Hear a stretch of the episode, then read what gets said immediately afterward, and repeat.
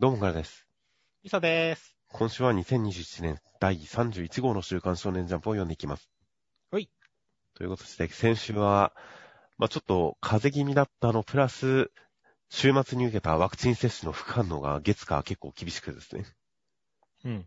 いやもう、打ったその日は全然平気だったんですが、寝て起きたらもうガクガクブルブル震えが止まらず、熱が出てるかと思って体温計測ったら熱は出てなかったんですが、おかん戦率というらしいですが、おかんと体の震えがとにかく止まらず、あとはもうなんか、倦怠感がすごく、なんか更新が遅れてしまいました。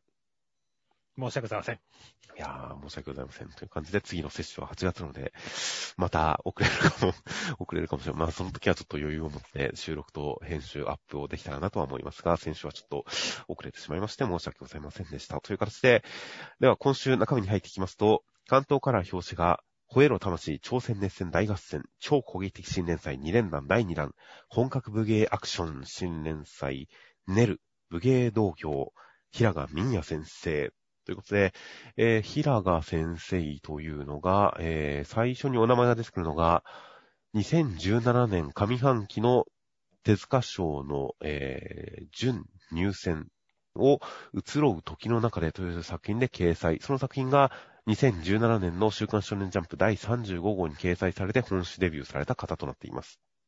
ほう。はい、手塚賞出身作家さんですね。でそれから4年で、えー、ま、電子版限定連載というのが週刊少年ジャンプたまにやっているんですが、それが去年の9月、えー、こちらのネルという作品、同名の作品が全4回、電子版限定連載という形で短期集中連載しました。僕はちょっと電子版買ってないんで読んでなかったですね。そうですね。僕も何か結構電子版限定読むようにしてたりはするんですが、えー、まあちょっと読み逃していたのを今回連載化にあたって読み直してみて、お、これはちょっと面白いなという感じで期待の新連載となっております。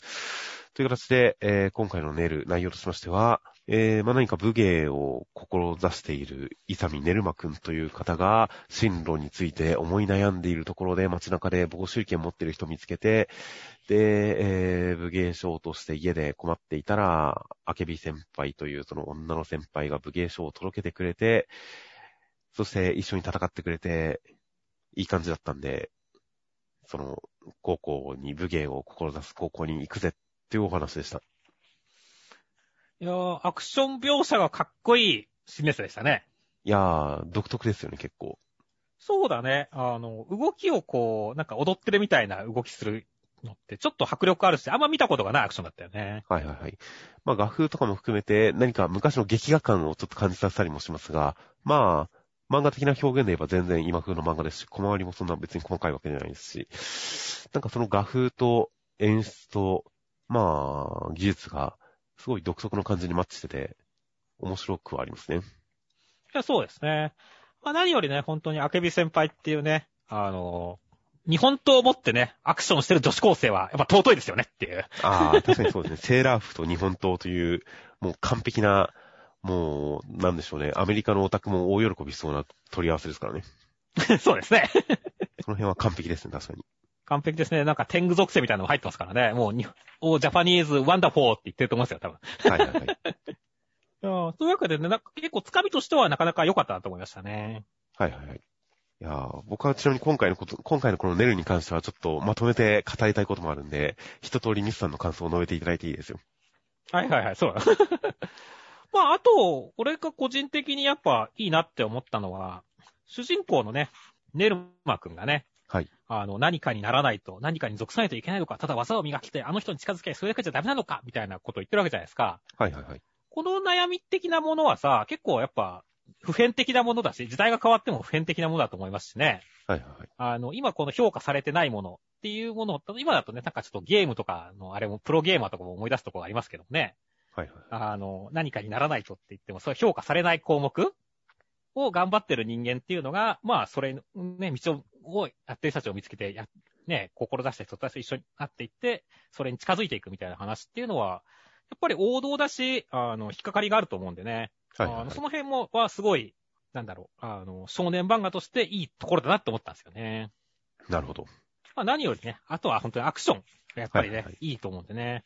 まあ今だとね、あ坂本デイズとかね、アクションとしてはジャンプでは結構、ね、息を吐いてる感じがありますけども。はいはいはい。気を入ってる感じがありますけども、あの、それともまたね、ちょっとアクションの方向性が違うような感じがするんでね、ネルは。確かに、坂本デイズは本当に何か映画的な表現とか、写実的な表現とか、いろいろ織り交ぜた感じのアクションですが、ネルの方はもっと、なんか漫画に属した感じというか、より漫画的なアクションですよね。そうだね。もっと言うと、なんか絵画的、絵的と言ってもいいかもしれませんが、そういうすごく絵に寄り添った感じのアクションっていうのがだいぶ独特ですよね。そうだね。あとはね、本当に、またそれ、ね、坂本エイズとは違ったこの肉体感というかね、肉体の美しさみたいなやつがね、かけそうな気が、かけてそうな気がするんでね。はいはいはい。そのあたりもなんか、だから、差別化図れてね、期待し、ね、期待したいなって思いますね。いやー、確かに納得ですね。じゃあ、そろそろ僕の感想として、これは、だからあれですよ。電子版限定短期集中連載を読んだ立場、ミスは読んでないですし、僕は読んだ立場として、その、読んだ立場としての感想として一言言わせていただくと、どうしてこうなったですね。ほ僕が短期集中連載版の少なくともその第1話を読んで、あ、これいいなと思ったところが、見事に全部なくなってましたね。う。えーそうなの？これは、君を侵略せよの時、いや、まあ、あの時もまあ、多少思いましたが、短期集中連載の方が良かったなっていうのを思ったりしましたが、今回はかなり、結構そのキャラクターは同じなんですが、展開、お話は、まあ、全然違うんですよ。え、高校行かない高校行くんですけど、今から、あの、ざっと短期集中連載版の第一話のあらすじを説明しますよ。うん。第1話に関しては、その、まあ、進路指導で、ネル君が、その、将来は武芸者になりますって言うと、先生に、あの、え、お前んち農家じゃなかったっけ？なんかお店やってたっけ？みたいなことを言われて、いや、あの、武芸、武芸家ですんで、武芸家目指しますみたいなことを言うと、えっと、あ、なんか、オリンピックとか目指すんだって言うと、オリンピック、え、何ですか？それって言うと、先生が図工って言って、逆さになって、足が上になるんですよ。うん。その、すごい牧歌的な古い雰囲気とかすごい好きなんですけど、で、そんな感じでネル君が困ってると、なんか街中で出会った男の人が武芸書を落としたのを拾って、それを、あの、武芸書を落としましたよ。手合わせしてくださいって言われると、何言ってんだお前、ふざけてんのかみたいな感じで切れられて、その後手合わせしてもらうためにその男の人をつけていく、つけていくために、その電車に乗れないから親友に頼み込むんですが、うん。電車についてきてくれっていう、その辺の日常描写もすごい丁寧にやるんですよ。電車に乗れなくて困ってるネル君とかをすごい可愛らしく描くんですよ。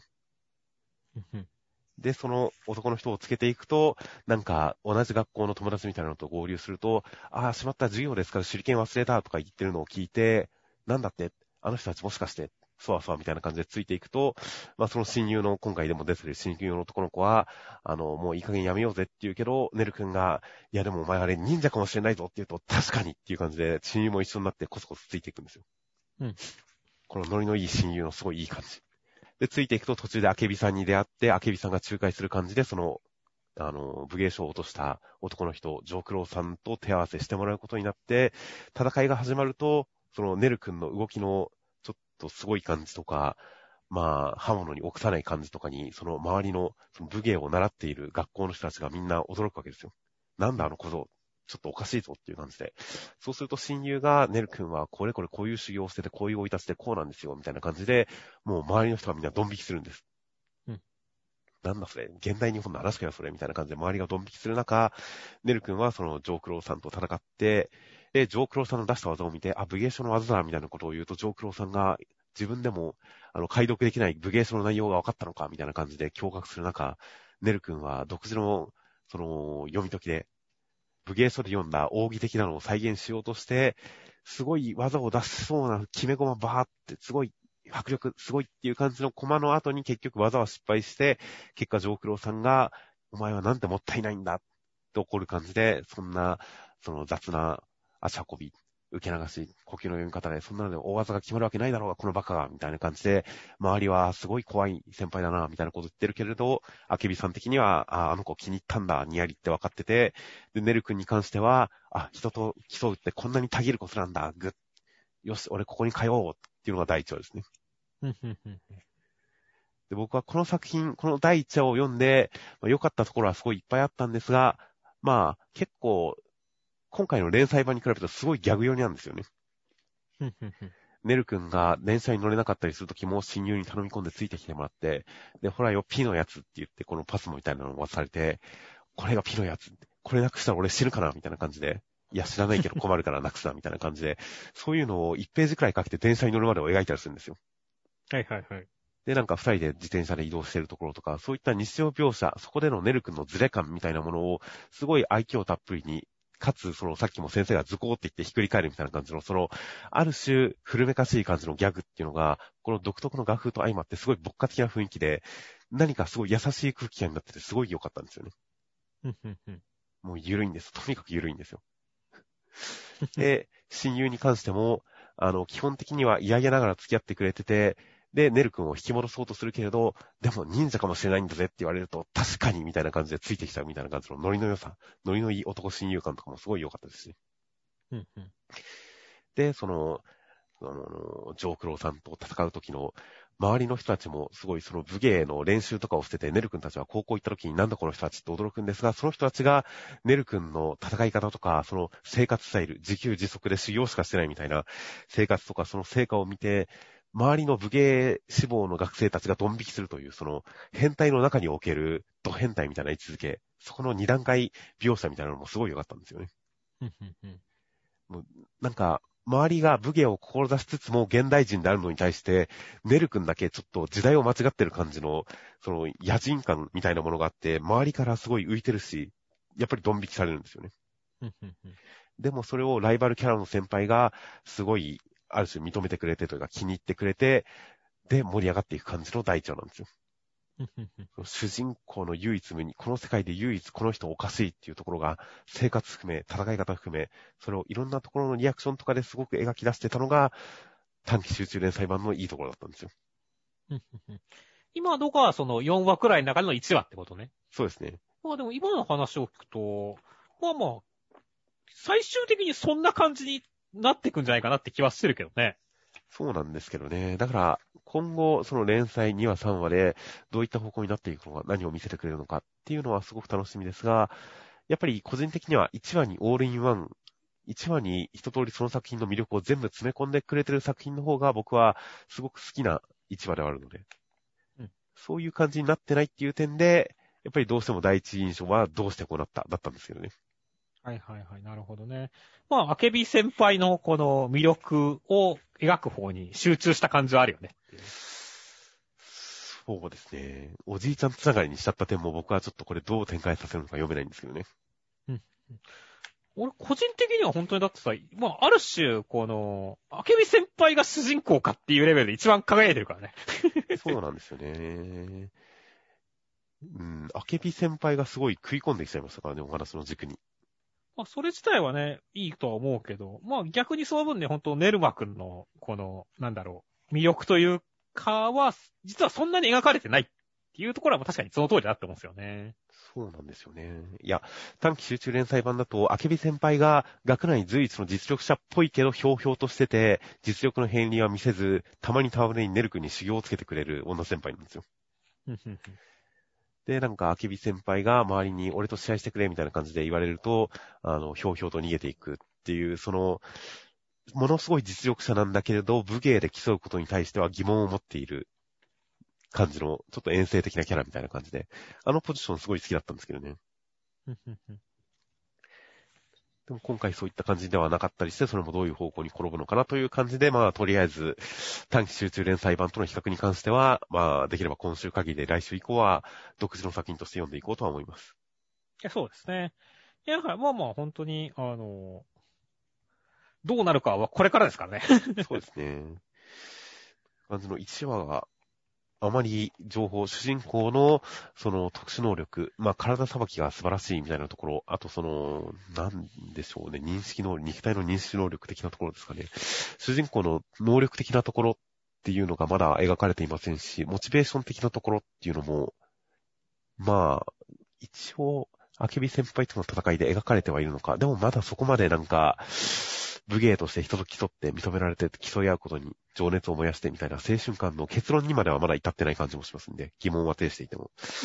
だから、まだ主人公の能力もモチベーションも、うーん、まあ、この行き先、目指すものに関してもあまりまだ描かれてはいなかったりするんで、その辺をきちんと描き出す庭さんは、にはすごい期待はしてましてますよ。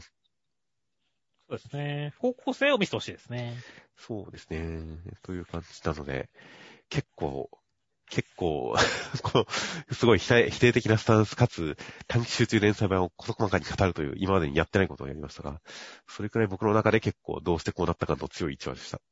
はい。いやーこれから短期集中連載版を超えてくれる第2位様が来ることを期待しております。では続きまして、マッシュルの第69話、内容としましては、ウォールバーグさんはイノセントゼロさんと戦って、ちょっと冷静になる中、えー自分のその、追い立つ的なのを思い出して弱者を見捨てることはないということで、スペーズ、サーズ、ウラノス、インクラネーションを発動しますという展開でした。い もう最後のページ、場が変わったと思ったよ。やー、ロボだこれって思いましたよ。いや、本当はなんかもう、シャーマンキングのオーバーソウルかいみたいな。そうですね。ちょうど今アニメもやっていたりするので、なんかシャーマンキングを思い出して、やっぱりあれに近いハったり感とかっこよさがあって、僕はすごいテンション上がりましたよ。いや、そうだね。あの、やっぱまあ、頂上決戦だからね、一応。あの、盛り上げてくれなきゃ困りますから、あの、お、ここまで来たかっていう感じありますよね。いやー、本当に、もうこれはフィギュア化するんじゃないですかね、いずれ。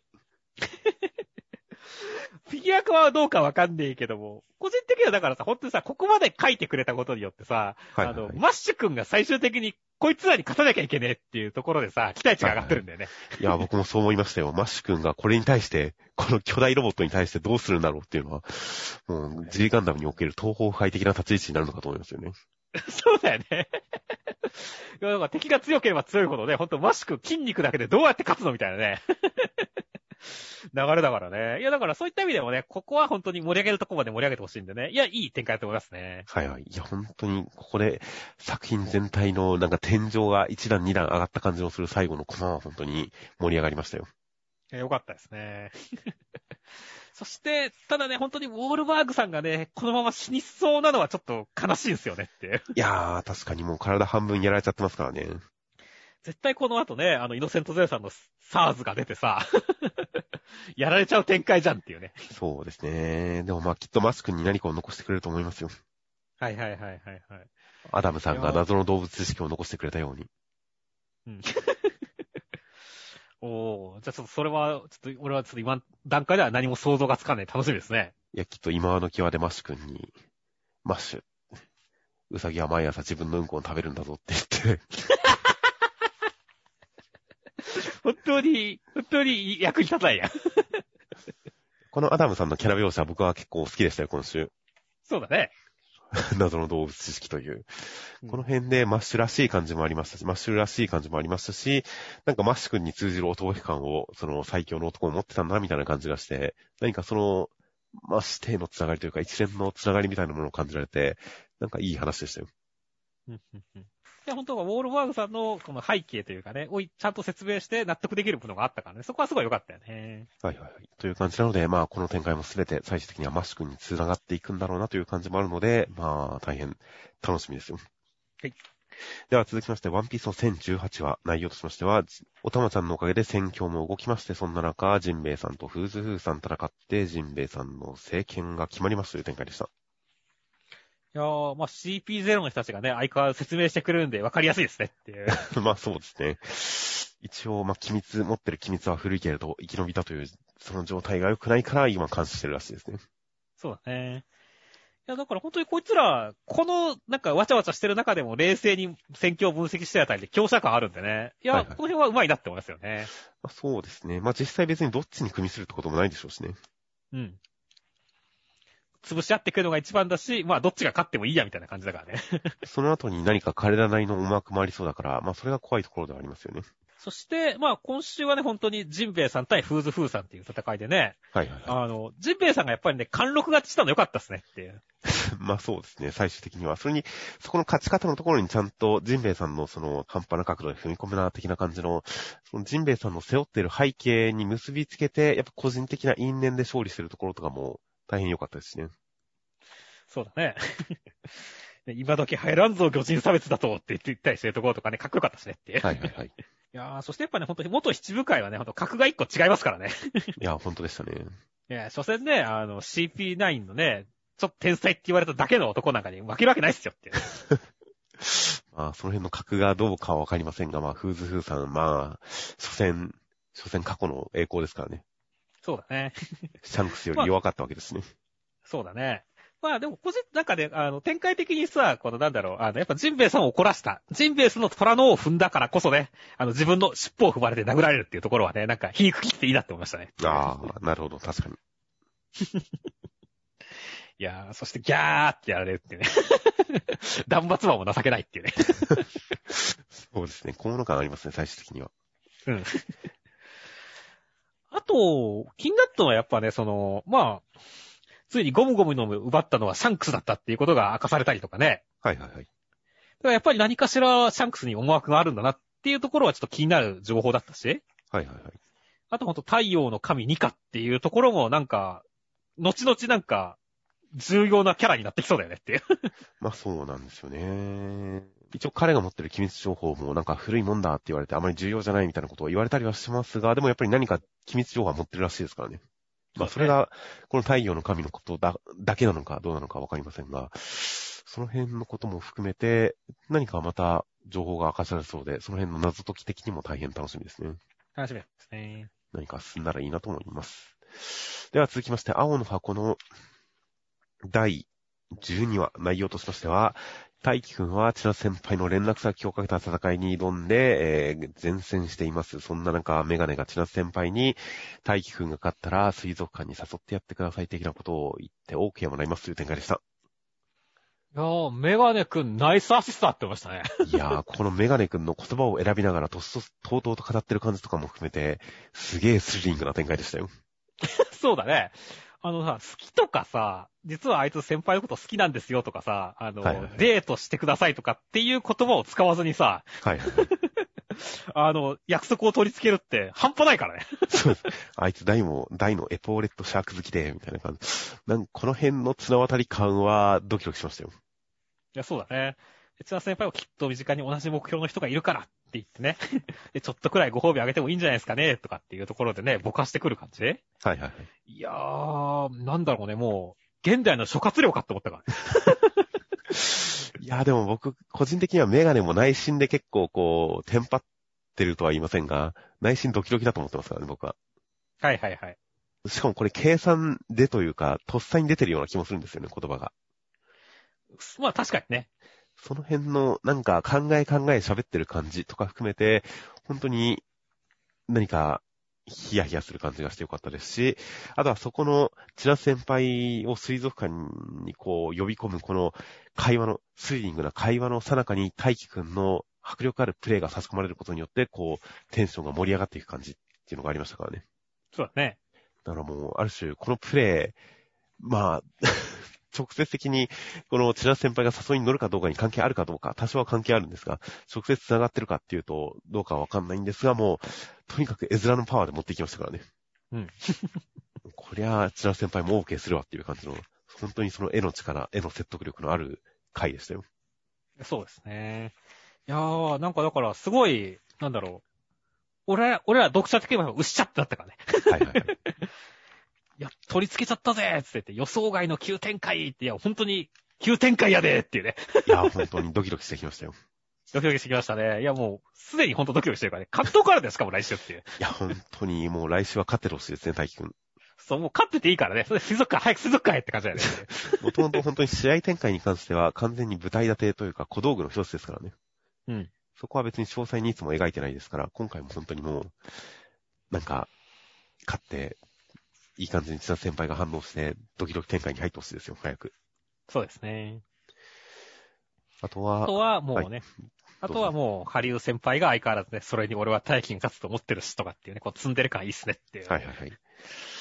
なんか、ハリウ先輩が、その、今回の勝負、連絡先をかけて、かけてることに関して、大丈夫、本人が嫌がったら教えないからって、千田先輩が嫌がったら教えないから大丈夫っていう保険をかけてるふりをしつつ、でもメガネから見たら、千田先輩なら気遣いそうだけどなっていう感じで、これはだから、こういう話になったってさ、連絡先、あの、勝ったら教えてあげるってことになっちゃってるんだよって言われたら、千田先輩は気を使って、いやいやながら教えてくれそうだっていう認識なわけですよ。そうだね。もう、どんだけ上級のネトラレッシャですかね、こいつは。そうね。自分が寝とるだけじゃなく、その自分が寝とった女の子を、嫌々なながら他の男のところにやるんですよ、こいつは。深酔いしすぎやろ、それ。上級すぎますね。うん。まあまあ、ハリウ先輩はそういうオラオラ感の魅力ですからっていう。そうですね。自分の寝とったチラス先輩を、あいつ、ちょっとあいつがお前とデートしたがってるらしいからって、紹介するんですよ。うん。いやもう、ちょっとこれは、行くとこまで行きますね、こいつは。そうですね。やばいね、もうなんか我々は違う漫画をちょっと見てる感じあるよね。ということで、えー、ハリウ先輩の今後のムーブにもちょっと目が離せません。はい。では続きますが、ブラックローバーの第298話内容としましては、えー、メギゲラさんは、ローロペチカさんを悪魔化しまして、ローロペチカさんとバニカさんの命を使って二人を死なせることによって復活しようとしてみんなが立ち向かうけれど叶いませんという展開でした。いやー、ここまで圧倒的になると思わなかったね。本当に。でも結構みんな一方的にやれるんじゃなくて、ちょっと呪いに対抗したり、ちょっとこの、なんか防御の意味でお城を作ったりとか、この一矢報いたり、一発しのいだりしつつ圧倒的に倒れていく感じっていうのが、まあなんか逆にちょっと何かできてる分、より一層相手の圧倒感が印象付けられてちょっと面白かったですね。いや、そうだね。そのあたりは、やっぱり絵力あるし、展開的にもね、あの、盛り上がるところやっぱ分かってんな、玉田先生はっていう感じだよね。はいはいはい。いやー、ただ本当にね、事前的、先週なんか俺さ、ほら、タッグマッチ楽しみだな、みたいな話したじゃないですかっていう。はいはいはいはい。タッグマッチに、という概念にすらならなかったからねっていう。いやー、そうですね。これ、スピットライブが解けた、みたいな感じ。これ、ウンヒネさんがロロペチカさんサイドになんかいい働き方、働きかけとかしてくれないんですかね。どうなんでしょうね。ちょっと、まあ、これだけ、今のところの情報だとね、本当に相手の呪符魔法を衰える世界で完全に解けちゃったんだろうなっていう雰囲気だけどね。はいはいはい。いやー、だから、どうすんだろう。ほ黒の防御からさらに助っ人が来るしかないですかね、やっぱり。あの、マグマさんみたくっていう。ああ、まあ、助っ人展開はあってもいい気がしますね。そそしたら呪いのスペシャリスト、ゴードン一家が、一家総出で来るっていう。ああ、それは頼もしいですね。ね、怖いしね、顔っていう。いやーあれもかなり近純に近い、近術に近い領域の人たちですからね。そうですね。いや、だからちょっと本当に、まあ、援軍ちょっと来なきゃやばそうなんでね、誰が来るかって楽しみにしてるんですよね。あそうですね。なんとかロロペチカさんを復活させてくれたら、そこを起点にして、逆転につながっていってもいいのにな、みたいな感じの、いやー頑張ってほしいですね。頑張ってほしいですね。どうしたら、スケラチに来るのも女性だってほしいですよね、僕は。あー、それは確かにちょっとありますね。女だらけのっていうのを継続してほしい気もちょっとしますが、まあまあ、それはそれで、誰が来ても楽しみでありますよ。はい。では続きまして、センターカラーで視線を超える新世界ハンティングファンタジー第2話センターカラー大蔵25ページ、レッドフード。ということで、えー、まあセンターカラーは本編の1ページ目で独特の色使いでしたね。そうですね。地面や空や木の描き方っていうのが、かなり独特の原色とも違いますが、何かビビッドな感じというか、なんでしょう、独特の色合いでした。うんという感じで、えー内容としましては、第2話で、ベロー君は狩人になるのを拒否するんですが、えー、まあ、そこに別の人狼二人が襲ってきて立ち向かいますという展開でした。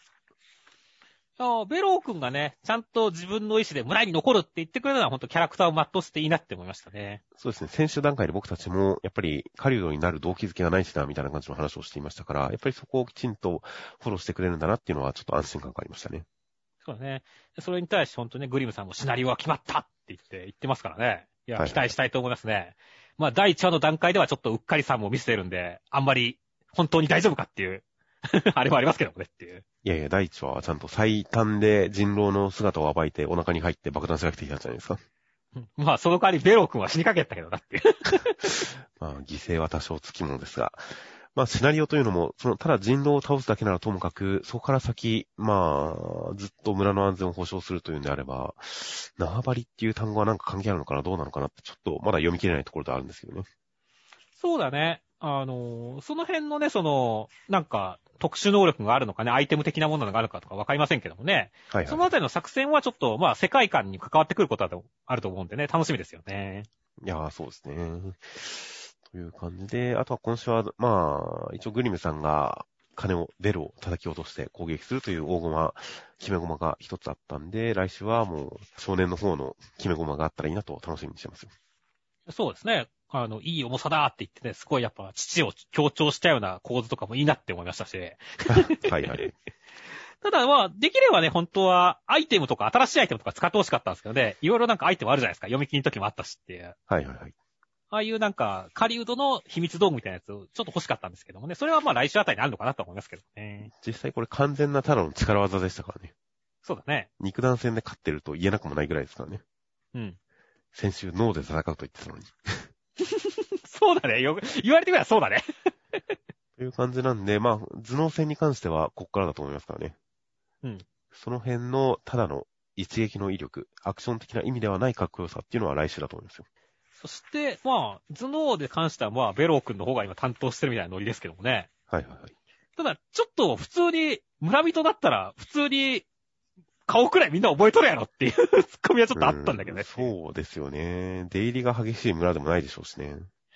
そうなんだね。交易が激しい村とかだとあり得るけどね、普通だったらよそ者って、一発とまでは言わないけどもさ、わかるしさ、はいはいはい。あの、結構相手の方がさ、こう、ね、森は安全だ、家族は探すと適当をこいて、むこっそり村人をさらうって言うけどさ、はいはい知ら、あんまりき知らない奴が言ってきても、絶対ついていかんやろって思うからねっていう。まあこれに関してはパニック状況だったら、まあ、パニックに陥ってたらあり得るかなとは思いましたけどね。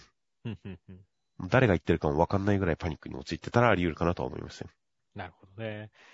いやー、だから、やっぱりね、こう、村って、もっと人との距離が近いところだと思うしね。そうですね。だからちょっとそのあたりは、うーん、まあ、なん、結構、街レベルの単位の広さだったのかなとかね。まあ、そういう方でちょっと脳内保管するしかなかった感じではありますよね。もしくはやっぱ人狼があまり人間のことよくわかってないのかもしれないですね。まあ、それの可能性はありますね。という感じだったり、確かにそこの顔を覚えてるに関しては、いや、覚えてるんじゃないと、どうしても思ってしまうところはあったんで、まあ、何かしら補強、補完があったら、それはそれでいいなとは思いますよ。そうですね。という感じで、あとはまあ、人狼二人がなんか、ジョジョ、ジョジョっぽいノリの、幼少少女みたいな感じですとか、兄貴みたいな感じですとか、なんか、石膏的な、ペシ的な、そういう感じの、なんか、ノリの良さを見せてるところはちょっと印象が良かったりしました。という感じなので、とりあえず第2話でまだ主人公のはっきりした特性や動機づけ、目指すものとか、まあある種周りに対する影響力とか、その主人公の主人公たるところみたいなところが、第2話でまだ描き切られていないところが結構、まあ丁寧なペースというか、結構最近の作品の中ではちょっと少数派なのかなっていう感じの、だいぶスローペースな立ち上がりになっていますんで、そのじっくり描いた分、やっぱ3話、4話、5話、何かすごく盛り上がってくれたらいいなとは期待しています。はい。では続きまして、僕とロボコの第48話内容としましては、えー、じっちゃけロボコ来るっていう展開でした。今週、なんだろう、面白かったね。いやー、やっぱこういうなんか、独自のノリというか、内輪ネタというか、お約束というか、こういうのを作るセンスが素晴らしいですよね、宮崎先生。いや本当はね、ズラタン、ツツラタンと打ち間違いだろって言ったら、ズラタン・イブラヒミッチってことでしょ。サッカースウェーデン代表のとかね。そうですよ、もう止められないって意味ですよ。いやいや、そうはならんやろっていう。いや僕も、ー、僕もミスさんも最近もう、ロボコ語で会話してますからね。そうですね。LINE ロボコ語で返しますからね、ダビルって使いますよっていう。そうですね。じ、じっちゃけ、今度の収録いつにしますかって。じゃあ、じっちゃけいつでズラタンっていう風に会話してますからね、今。してますからね。いや、もうガオンって言ってますからね。いやー、使いやすいですね、ロボコ語。使いやすいっすね。ただ他の人に使ったら絶対わかんねえけどなっていう。まあ何言ってんだこいつって扱いされるけどなっていう。本当にその内輪ノリみたいな感じの、その空気感がすごいいいですからね。いや、面白かったですね。なんだろうね、あの、こう、あの、ガチゴリラのさ、朝見たら全部送信取り消しになってる方とかっていうのは、これとか、でもこれガチで恐怖だったからね。変なリアリティがあっていいですよね。いいよね。なんだろうね、俺、まあ、漫画だからもらえるけどさ、こあの、こういう造語連発されてさ、こういう反応の LINE 来たら即ブロックするから、多分。え本当ですか？いや、でも、さすがにさ、この朝起きたらさ、メッセージが全部書き消されたったらちょっと怖くないっていう。それはちょっと怖いですけど、それはなんかあったなという感じはありますけど。うん。多少1件2件ぐらいだったらあったりもしますしね、夜中に。うん。まあね。本当にこれだ、このレベルで LINE 送られてきたら怖いじゃないですか。1日200件だよっていう。うーん、し 正直言いますけどね、こういう人。いる？いる？うーん、いますね。いるかいますね。俺はさすがにそこまでの人には会ったことがないからなまあ、そういるんだ。時々ボイスメッセージを送ってきたりとか、すごいあるあるだなと思いながら言うんでましたよ。ああ、そうなんだね。宮崎先生はこのなんか、このなんでしょうね。まあ、女っぽい女感というか、この感じを描くこの精度の高さはすげえなと思いながら読んでましたよ。そっか、俺はもうなんかすごいファンタジーだな。まあ、1日だから2、30、ね、3 40件と50件とか、こういうのあるんだろうなとか、変なスタンプ送ってくる人とかあるよなとか、とは思ったりしたけどさ、ポエムとかもあるなとか思いつつもさ、はいけどさ、え、そんなリアリティの方なんだっていう。僕は具体的に思い当たる女友達は普通にいますね。はいはいはいはいはい。いやー、びっくりですね。いや、あるあるですよ、これは。宮崎先生は正しいですよ、これは。はいはいはい。いやー、というとやっぱロボコは可愛いってことだね、じゃあ。いや、それは本当にそう思います。うん僕は別に、今言った具体的に思い当たる女友達っていうのを別に、なんかお互いにそれが許されるっていうことが分かった上でそうなってる状態ですからね、別に。いきなりそういう風に出会ったわけではないですから。はいはいはい。なので、まあ別に、そういう許される人がやる分にはこういうの全部別に、うんなんか悪い印象ではないですから。ロボコに関しても全然これはロボコの可愛いところだなと思いましたよ。はいはいはい。そっか。え、ちなみにさ、長文とか送られてきたらちゃんと長文読んでるの？長文はやっぱりやばいと思いますからね。うん なんか深刻なことがあったのかなと思いますからね。まあ、読みますよ、そりゃ。そうなのか。いや、もうなんか長文とか出されたら、まあ俺は多分一回ざって読んだら、まあ多分細かくも読まないからな。あ、縦読みないんだって言って終わるからな。ああ。まあまあ、人に、その無意味な長文を何回もやってくるような人だったら読まない可能性もなくはないですけど、普通に普段会話してる短文を送ってくる人が急に長文ポッてきたら、やばって思いますから読みますよね。まあ確かにね。いやー、なんかそこまで精度が高い話だったのかっていうのが結構衝撃でしたね。多分、これは結構、世間的にも、あるあるに類するんじゃないかと思いますよ。はいはいはい。という感じなので、いや、本当に、ちょっと僕とロボコは、ロボコのこの女性性を描くエピソードは僕大好きですね。はいはいはい。いやー、もう俺も一個なんか勉強になったんでよかったっすわ。という感じなので、本当に今後の、あの、ロボコ語、これからも使っていきたいなと思います。はい。では続きまして、ビッチポッチの第21話、内容としましては、隣町の魔女、えー、ネムちゃんがまた猫化して、えー、モイ君に体を洗われたりとかしていって、なんとか人間になっちゃったんですが、逃げ出したんですが、そこで、えー悪い魔女っぽいのに出会いまして、ウォーロックという黒魔女というのに出会いまして、ニコちゃんを助けに走りますという展開でした。いやー、ネブちゃんがこの撫でられたい欲求に逆らえないチョロさは相変わらず可愛かったですねっていう。まあそうですね。お風呂まで許してますからね。そうですね。普通に行くからお邪魔しまーす、とことこって言ってね。それはもう猫の姿うんぬんじゃなくてもうダメですよね。ダメだね。いやー、もうだからほんとちょろい感じはすごい良かったし、バレないっていうのが面白かったねっていう。個人的には前登場した時も思いましたけど、とにかくバレてほしいとずっと願っているので、バレろバレろって思いながら読んでましたけどね。そうだね。だから、ポンって膝枕あった時にさ、お、来たぜって思ったよね。はいはいはい。そしたらまさかの、スケダンの出番で気がつかなかったっていうね。まあ、天丼だからまあ、こうなるのはこ、うん、こうなるんだろうなとは思っていましたが、でも、その一方で最後にその悪い魔女、ちょっとシリアスっぽい展開に絡めて、ちゃんとネムちゃんとして彼らとニコちゃんたちと出会いそうな感じになってるのはすごく期待が膨らみますよ。いや、そうだね。いや、実際ほんとネムちゃんと早く絡んでほしいと思ったから、あ、こう来たかっていうのはいい感じだと思いますからね。はいはい。仲間展開というのは楽しみですし、それに、今度、本当になんか、オーロック悪い魔女、悪い魔女っていうのはどのくらいリアルに悪いのかわかんなかったですが、かなり悪そうですからね。そうだね。ビジュアル悪そうだもんね。はいはい。この感じとかは、スケットダンスの時には、あの、あまりなかった、ガチの何かバトル展開とかもあるのかもしれないので、その辺、ちょっとこの作品独自の面白さとして、うん、描かれるんであれば、シリアスな展開と、それによる勝利、カタルシス、ピンチ、ハラハラドキドキとか、そういった一連の何か楽しみがあるんだったらいいなというのも期待しています。はい。では続きましてが、えー、ドクターストーンセンターカラーです。第3回キャラクター人気投票結果発表センターからドクターストーンとかして、1位は圧倒的票数でゲンさんでした。いや、そうだね。いや、予想の中にはあったけれども、票数の圧倒さはびっくりだねっていう。いや、ゲンさん、なんか、ゲンさん1位なんですね。いや、まあ確かに、千空くんの中でも一番相棒っぽい感じあるし、ツッコミもね、豊富だしっていうことでさ、はいはいはい。あの、俺は多分だって、人気商品やったらやっぱ、千空くんとゲンさんは一番二番にはな、当然なるからね。そうなんですよね。自分の中で順位を決めろと言われたら、やっぱトップ3にゲンさん入ってくるのは入ってくるんですが、1位にはしないですね、僕は。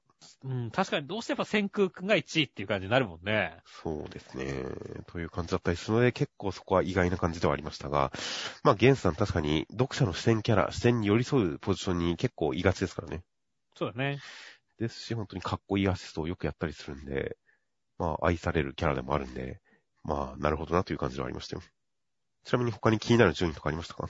結構順当だなと思いつつもね、まあやっぱり、あの、8位、9位あたりにやっぱこうスタンリーさんとかね、ゼノさんとか入ってきたのはさすがだなって思いましたね。はいはい。いやー、ちゃんと新キャラが人気を獲得してますね。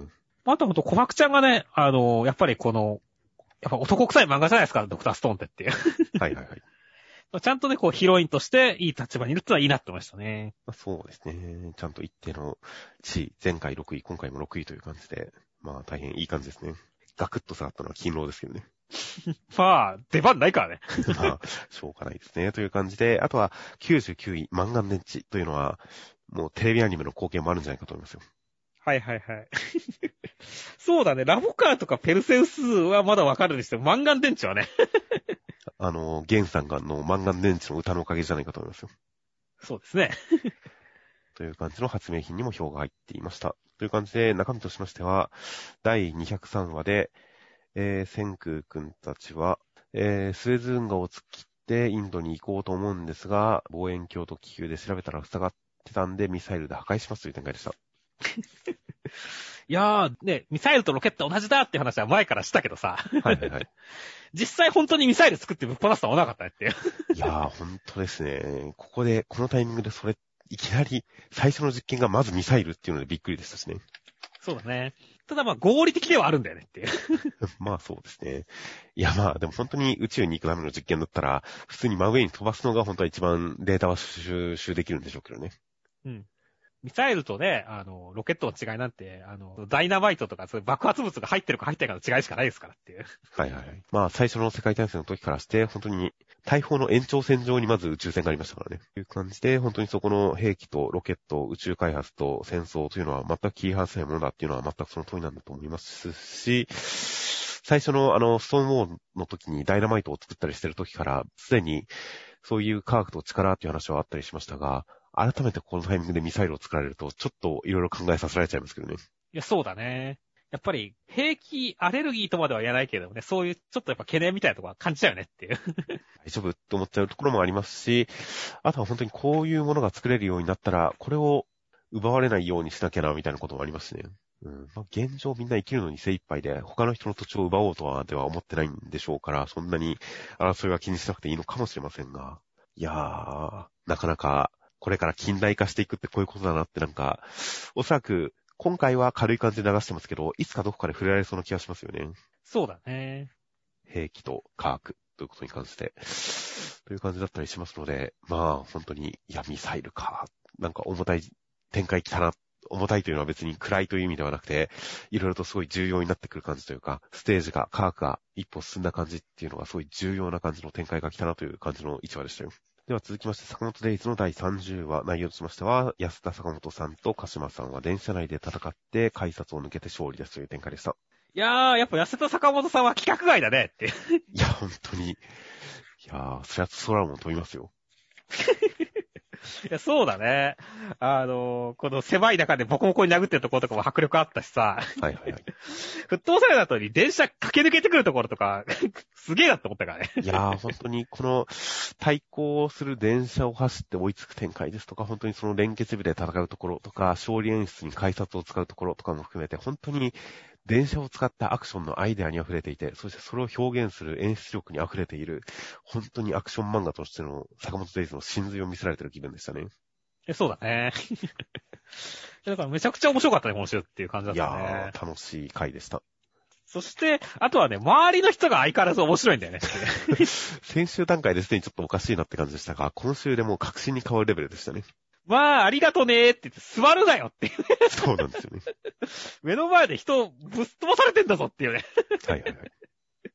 感じとかもすごかったしね。ほん、その後もだからさ、あの、ボーンってさ、出てきた相手です。もうびっくりしたとかさ、はいはいはい。リアクション薄って思うからねっていう。そう、鹿島さんにぶん投げられてるおばあちゃんとかもとっさに、あの、胎児のようなポーズで対衝撃に備えてますしね。そうだね。すごいね。この街の住人は慣れすぎだね、こういうことに。そうですね。この辺もある種のゲーム感だったりしますが、まあ、一種の味として、漫画的な面白さ、コミカルさとして大変楽しめますね。そうですね。あとは、鹿島さんがあくまでその大いなる理想的なもの、あとは他人に感化されて、みたいな感じで、まあ洗脳されてという感じで、その、そのために戦っている他人を無限にしてるのに対して、坂本さんの戦う動機というのがあくまで家族のため、家族がいる街のお前みたいなのを置いときたくないみたいな感じの、その、あくまで個人的、家族的な事情で戦ってるという、そのモチベーションの、まあ、大きな思想、思想反対、家族思いの坂本さんという感じの、そこの対比も聞いててよかったですね。坂本さんの家族感が強調されるような展開だったような気がします。では続きまして、あやかしトライアングルの第51話内容としましては、弥生ちゃんは、えー、やばいあやかしを拾ってきちゃってやばいっていうところにまつりくんたちが助けに来てくれましたという展開でした。弥生ちゃん本当にみんなを巻き込まないで、私が解決するんだって頑張るところはけなげで好感度上がりましたねって。いやー、本当にその、けなげに頑張った結果のお色気シーンっていうのは尊いものがありましたね。ああ、もう、冷水かぶりしてるところですね。冷水かぶりしてるところとか、その後も結部屋着のちょっとその、薄着をしてるところで、いろいろ胸元とかおへそとかあらわになって襲われてるところとかもなかなか良かったですよ。そうですね。髪の毛みたいなのがね、体中絡まってるところとかね、はいはい。もうあれでしたし、ね、まあその後は本当に殺されそうだったからですけども、本当にこの泣きそうな表情っていうのは、いい感じのものがありましたね。なかなかこう、ホラーヒロイン的な魅力に溢れてましたね。そうだね。ただ、これ本当にその、課長風月のこのメンバーさ、あの、弥生ちゃんも例見えて、ここまでがっつり絡んでくるってなるとさ、本当ルーちゃんだけ茅の外になりそうで怖いなって思ったんですよね。ここはどうするか。まあ、それこそ、あのー、前々前作のトラブルとかでも宇宙人設定最初は隠してましたが、ある時を境に全員知りましたからね。そうだね。ああいう感じで、まあ全員に知られてもいいような気がするんですけどね。はいはいはい。そうだね。まあ、ルーちゃんも、まあ、因縁はちゃん、いっぱいありますからね、松井くんと。確かに男祭りくんの存在をどうするかっていうのはちょっとありますね。だから、まあ、ばらさなくても美味しいし、まあ、ばらしたらばらしたで美味しいしっていうところでね。いや、そこら辺もどうするかってもあるし、まあ、もしかしたらね、弥生ちゃん自身も記憶をこう、奪われるみたいな展開があったりするかもしれませんからね。そうなんですよね。夢と思わせるような展開っていうのは正直個人的にはあまりやってほしくないですけどね。まあね。こういうなんか作中で自分たちの正体を隠していた主人公たちが近しい人に正体をばらす展開っていうのは一回しかできない大ネタで僕はそれ結構テンション上がって好きなんですよね。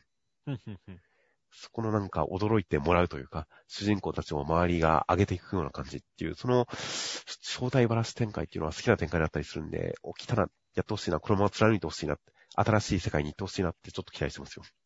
はいはい。私そうですね。僕もどちらかとそっちの方のタイプですね。そして、もうあとは本当にね、あの、今回のあやかし、くびれ鬼さんはね、本当にガチで怖いやつですからね。そうですね。あのひねり紙とかですらギャグ要素あったのに。そうですね。まあ、もしかしたら倒したらなんか、ちょっとお、お道系が出てくるのかもしれませんけどね。うん。うん。だからちょっと本当にそのね、ちゃんとしたホラー退治物としてどうなるかってところをあ来週期待したいと思いますねまあ、。そうですね。まあ、あやかしをできるだけ倒さずになんとかしたいっていう、その、まあ、メイさんの思い、そしてスーちゃんの考えみたいな、その辺の前振りもありますから、今回のクビレオニに関しても単純に倒して終わりってことにはならない可能性がありますからね。そうだね。凶悪なあやかしではあるけれど、そこに対しても何か別の解決の道を探ったりとか、展開があったりするかもしれないんで、意外とクビレオニさんはこの後深掘りされる可能性はある気がします。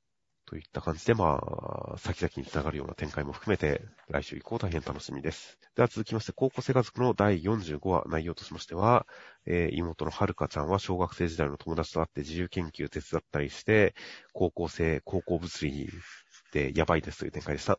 いやー、ちょっと今週個人的な話だけどさ、はい。あの、もう俺、新海誠の映画じゃんって言いながら見てはったよ、これ。今週の高校生家族。これはね、僕がもう、元々のその素養としてさ、あの、はるかちゃん、須崎くん、カップリング派だっていうのが、元々やるっていうのを前提に聞いてほしいんだけどさ。はいはいはい。あの、榎本くんとさ、あの、はるかちゃんがくっつくビジョンが浮かばないんだよねっていう。ああ。まあ、絶対にないとは言えませんが、でも今回の1話を総括すると、やっぱり飛び級した少女が同年代と出会って遊んで童心に帰るけれど、最終的にやっぱり高校生だったっていう話だったと思います。思ってますかね、僕は。そうですね。面白おかし書いてるんですけど、そういうことですか。ということは、これはもう榎本くん視点で見たときにさ、はるかちゃんにちょっと思いを抱いてるところあるわけじゃないですか。はいはい、はい。でも本人はそれにまた気づいていないっていうところでね。だけど、このね、一緒にスイッチを押したりしたところとかね、あの、ペットボトルロケットが飛んでいったところとかはもう、彼の心の中に一生残る美しい思い出になるわけじゃないですかっていう。はいはいはい。で、彼がまたちょっと大人になってね、時にね、まあ大学生くらいになったはるかちゃんがね、別の男の人とね、え大人の階段登っててね、歩いたりするわけじゃないですかって。はい、それを見た時に榎本くんはね、あの夏を思い出してね、こう胸が締め付けられるわけじゃないですかっていう。はい、でそこに山崎正義のね、いつでも探しているよって音楽かかるわけですよっていう。はいはいはい。そうですね。もう、新海誠の映画じゃんっつっていうね。なるほど。なんかもう、この後の榎本くんのことを考えたらもう俺は涙しか出てこなかったねっていう。まあそうですね。まあ大変、まあまあ説得力のある話だと思いますし、僕も今回の話は、やっぱ切ないっていう印象が最後に残りましたよ。そうだね。いや、ギャグでやってるけれども、ちょっと切なさのある夏の風景だったよねっていう。そうですね。本当にオチを除けば、まあ、絵日記のところとかコメディとしてお話として、キャラクターの深掘りとしてすごい好きでしたけど、うんそこは面白かったですけど、まあそことオチのところを除くと、本当になんか、先に大人になった同級生と再会して、童心に帰って遊ぶこともできるけれども、やっぱり遠くにみたいな、やっぱ切ない話だと思いましたからね。そうだね。高校生活は基本的にいい話ですからね、全部。いやー、だから、いい話というか胸を締め付けられる話だったんだけどね。いい話じゃないですか、それはつまり。うん。榎本くんの将来が心配やーっていうね。いやいや、あれ、小説版の秒速5センチメートルとか読むと印象だいぶ変わりますからね。あの男、学生時代から、実はずっと彼女とかいっぱいいますからね。まあね。小学校、小学校の時のその、幼馴染との、キスをした思い出とかを、こう、脳裏にあって、いろんな恋愛がうまくいかないけれども、基本的にモテて、なんか、彼女がいっぱい、彼女はいろんな女性兵歴を辿ってますからね、あの男。小説版で描かれてますけど。うん。あんまり同情の様子ないですよ。まあまあ、榎本くんもね、まあ意外と4月生まれでね、お兄さんキャラだし、はいモ。テてね。で、いろいろやっぱ同級生と付き合ってるけど、なんか違うな、みたいな感じになってさ。あ、そっか。はいはい俺はやっぱり、はるかのことが好きだったんだって気がついた時にはもう、はるかさんは、まあもう、さらに大人になってるからもう遅いっていうね。はいはいはい。まあそういうことはあるかもしれませんが。うん。まあ、まあまあ、それはそれでいいじゃないですか。そうですね。いや、とにかくなんか本当に、コメディとしても普通にね、あの、面白かったし、ズレがあってってね。で、本当に普段のイチローさんとかね、あの、ママさんとかのね、かあれも面白かったしっていうね。はいはいはい。お父さん、日焼けしすぎっていうのが地味に好きですよ。これ面白かったね。だから本当になんか、懐深いというかね、その、行くよ、そうにも重なった面白さがある回だったね、今週は。はいはいはい。いや、なんか本当に空気感、夏の空気感もあり、切なさもありみたいな感じの高校生家族のただのギャグ漫画には収まらない魅力が詰まった回ですよ。では続きましてが、ゆずさくらさんちの大作戦の第89話、内容としましては、えー初代夜桜投手のつぼみさんの両親と名乗る人が太陽くんの、まあ、記憶、頭の中に現れまして、えーつぼみの章という本の取り出し方を教えてくれました。で、川下さんから話を聞き出すためにシルバーランクを手に入れようと思いますが、今回の試験官はお兄さんたちかもっていう展開でした。いやー、初代さん、両親だったっていうことで安心かと思いましたけども、やっぱり頭の中に来ると怖いねって思いましたね。まあそうですね。全然安心できねえよってね、いざとなったらもう、ね、あの、悪い方が普通に来れるってことじゃ太陽君にって話ですからねっていう。はいはいはい。いや、なので前半も本当に出てくる情報とか、その不確かさとかも含めて、すごくハラハラする展開でしたね。そうだね。でもそれでよってね、本当ちゃんと次の、あの、かん、ね、目標も決まりましたしね。はいはいはい。だから本当に次、導入としてはスムーズだったと思いますし、あの、ちょっとギャグも面白かったですね。とでも言うと思ったから、さあ、はけ、おるぞ、いろいろと、って言ってね。はいはいはい。で、そこにこう、ね、ケンゴくんが太陽大嫌い、二度と一緒に洗濯物洗わないって、むつみちゃんの顔と声で言うっていうね。でも基本お兄さん、京一郎さんにやってる手ですけどね、これは。そうですね。だから、こう、太陽、これ、拷問だと思ったねっていう。はいはいはい。いや、こんなん太陽くんの精神崩壊しちゃうよってね。まあ、っていうのは冗談だったんですよね。まあ、冗談ですけどね。いや、怖いっすよっていう。はいはいはい。いや、そういうところでギャグも落としてきたし、まあ次のね、ほんと、試験編もね、ちょっと盛り上がりそうじゃないですかっていうね。いや新キャラを出すのもそれはそれで楽しみではありますが、こういう今いるキャラクターの別の一面を描いて深掘りする感じ、より魅力をこう描いてくれそうな展開っていうのも楽しみですからね。そうだね。っていうか、数年に一度恐れられる合格者ゼロの回かもなっていく。だいたい京一郎さんのせいじゃないって思うけどね。うん。いやーでも、双葉姉ちゃんとかもノリによってはちょっと、ノリによってはちょっとダメかもしれませんよ。ああ、心臓兄さんもそうか。もうちょっと怖い感じか。心臓兄さんはわかんないですけど、双葉姉さんは、なんか意識、意識高いというと違いますが、ハードル上げすぎることはあるかもしれませんよ。確かにありそうですね。うん京一郎兄さんは絶対に合格者ゼロだろうなって気するけどね。うん。京一郎さん、まあ、むつみちゃん、夜桜家と絡みないところでどういうスパイ活動をしてるか正直よくわかんないですよね。そうだね。ただいろんな人に恨まれてるっぽいとこあるしね。ああ、確かに恨まれてましたね、そういえば。だから、なんかね、ほんとだから、まあ、なぜ合格者ゼロなのかっていうところとかの理由も気になるからね。はいはいはい。そのあたりも楽しみだなって思いますね。いやーなので、ある種授業参観会ではないですが、今まで家族として接してきた人たちが、また違う顔をして太陽くんと接するっていう展開が、一体どうなるのか、また太陽くんとの関係性とかも新しい一面を見せるんじゃないかとか、すごく楽しみになる感じですね。そうですね。ちょっとぐらいは新キャラも絡みそうですね。いや、出てくるでしょ、絶対に。その辺も楽しみです。では続きましてが、センターカラーです。ついに待望のコミックス第1巻発売記念センターから逃げ上手の若君ということで、センターカラーは何か交通安全っぽい感じの、えー、1枚のセンターカラーでした。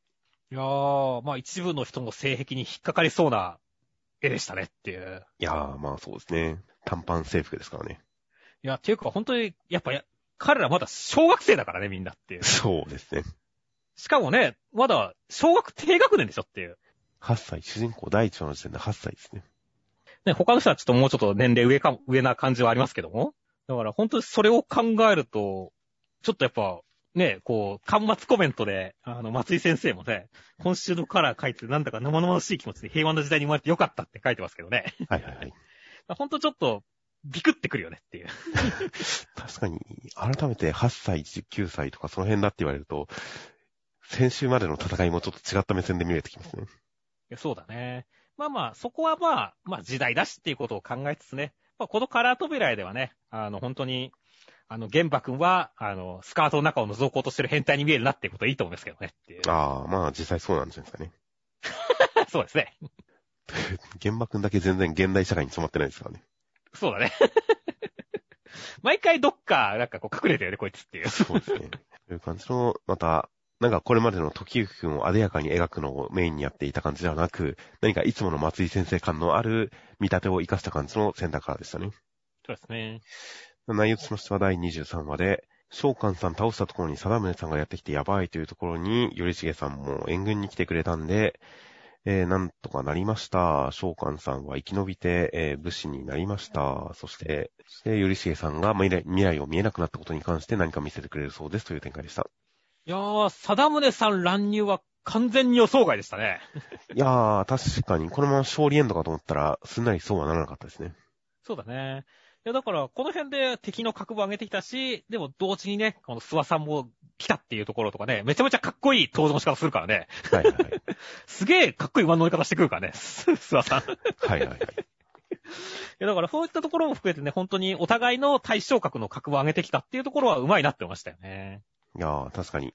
この辺で本当に戦争、なんか、たまに軍記物感をすごい出すなとは思っていましたが、今週の展開、特に時行くんと、ある種因縁を結んだ召喚さんが敵の武将になる感じとかも含めて、やっぱりすごい戦記感、戦記物感、軍記物感がすごく強く感じられる一話だった気がしますよ。そうだね、ほんと召喚さんが生き残るのはマジでびっくりしたからね。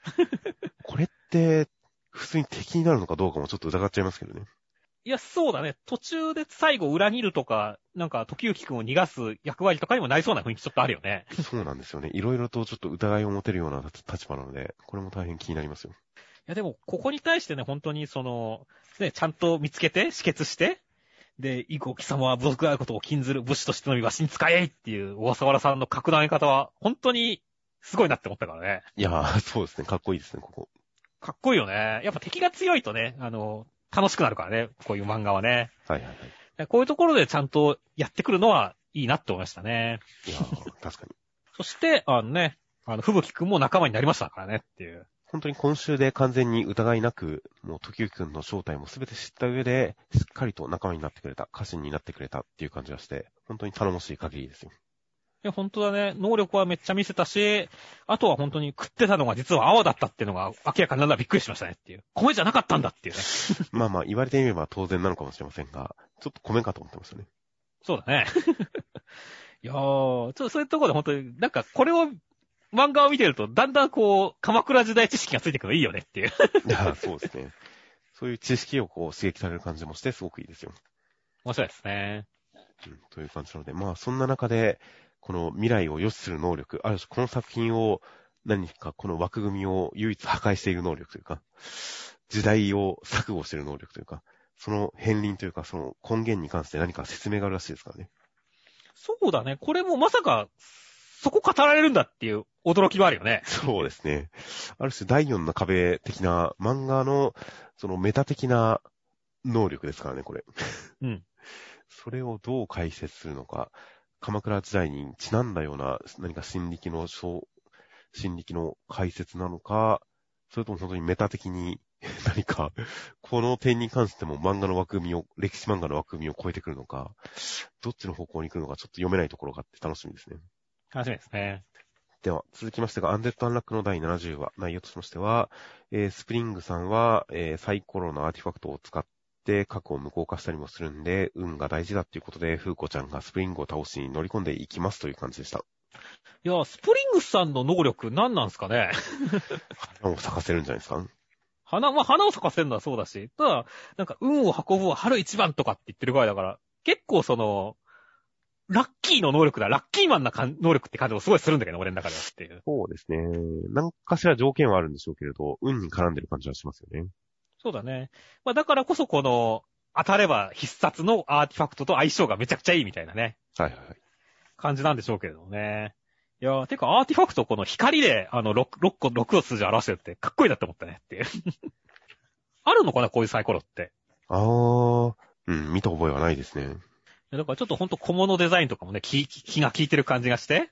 はいはい。いや、面白いなって思ったんですよね。いや確かにアーティファクト。これを、風子ちゃんが手に入れたら、や、自分では使えないのか。でも絶対外すじゃん。絶対外しますからね。いや、アーティファクト。いやー、大事なものを奪う。何か、今回のバトルを飛び越えて何か使い道のありそうなアーティファクトですけどね。いや、そうだね。いやー、そして本当はね、風子ちゃん自身が敵に挑むっていう展開はね、どうなるんだっていう感じするからね。はいはいはい。だから普通に楽しみだし、あとはね、あの、その風子ちゃんがスプリングに挑む段階で裏で絶対、あの、アンダーとユニオンの全面戦争みたいなこともあるだろうしねっていう。はいはいはい。そうですね。果たして、まあ、風子ちゃんがいろいろとその謎、アンダーの謎を解いて、ユニオン側との橋渡しというか、解決に導くか、なんかやってくれるでしょうかね。そうだね。なので結構、その主人公が一旦離れる、別れ別れになるみたいな展開っていうのは結構フラストレーションが溜まったりしますが、このすごい早い段階ですでに何か再開の目処が立ってる感じっていうのはすごく何か期待が高まりましたよ。スピード感あるよね、相変わらず。そうですね。なので、なんか、こう、落ち合う目処が立ってるっていうのは、その盛り上がりが予告されてるっていうのが、すごくいいなと思いましたよ。あの、アンディの代わりに、服のアーティファクト、クロちゃんを不幸にして撃つしかないですかね。かわいそうじゃん。クロちゃんは不死身じゃないですからね。うん。かわいそうですよね。果たしてどんな感じになるのか大変楽しみです。では続きましてが、雨の降るの第11話内容としましては、つむぎちゃんはルセットに合格しまして、そんな時学校に何か、えー、なんか、あの、悪い奴らが襲ってきますという展開でした。敵の目的はコンペイトだったんですね、やっぱりっていう。あれ、あんな適当に落としてましたけど、大事だったんですね。っていうかさ、敵のお菓子使いが同様に布教すればその被害は計り知れないでしょう。って言うんだったら、マジでもっと管理しっかりしとるよって思うからね。そうですね。あんなたくさん持たせて、雑に送り出して、落としてなくしてわからないっていう。うーん。あと、あの、ポップコーンのお菓子使いさんが時間稼ぎするって言ったのは、そうか、ガムのお菓子使いの人が迎えに来るまでの時間稼ぎだったんですかね。かもしれませんね。うん、そう考えれば納得か。まあ、じゃあやっぱ目的はコンペイトだったんですね。そうだね。だから各員、それぞれも経過ごたらに、特に入りえって怒ってるけど、いや、お前らも宿っていう。そうですね。でも、あえてこの試験場に奪いに来るのと、結構お菓子使い街中でルセットのその下級の隊員、基本やられてるじゃないですか。うん。あいつらから奪うんじゃダメだったんですかね。どうなんですかね。普通に考えると、その、やっぱりあいつらは、正規隊員は、あの、しっかり、あの、ふ服用回数とか決められてんじゃないですかっていう。もう、あんまり持ってないってことですか？うん。持ってないんじゃないですかね。なるほど。そういうことかもしれないですね。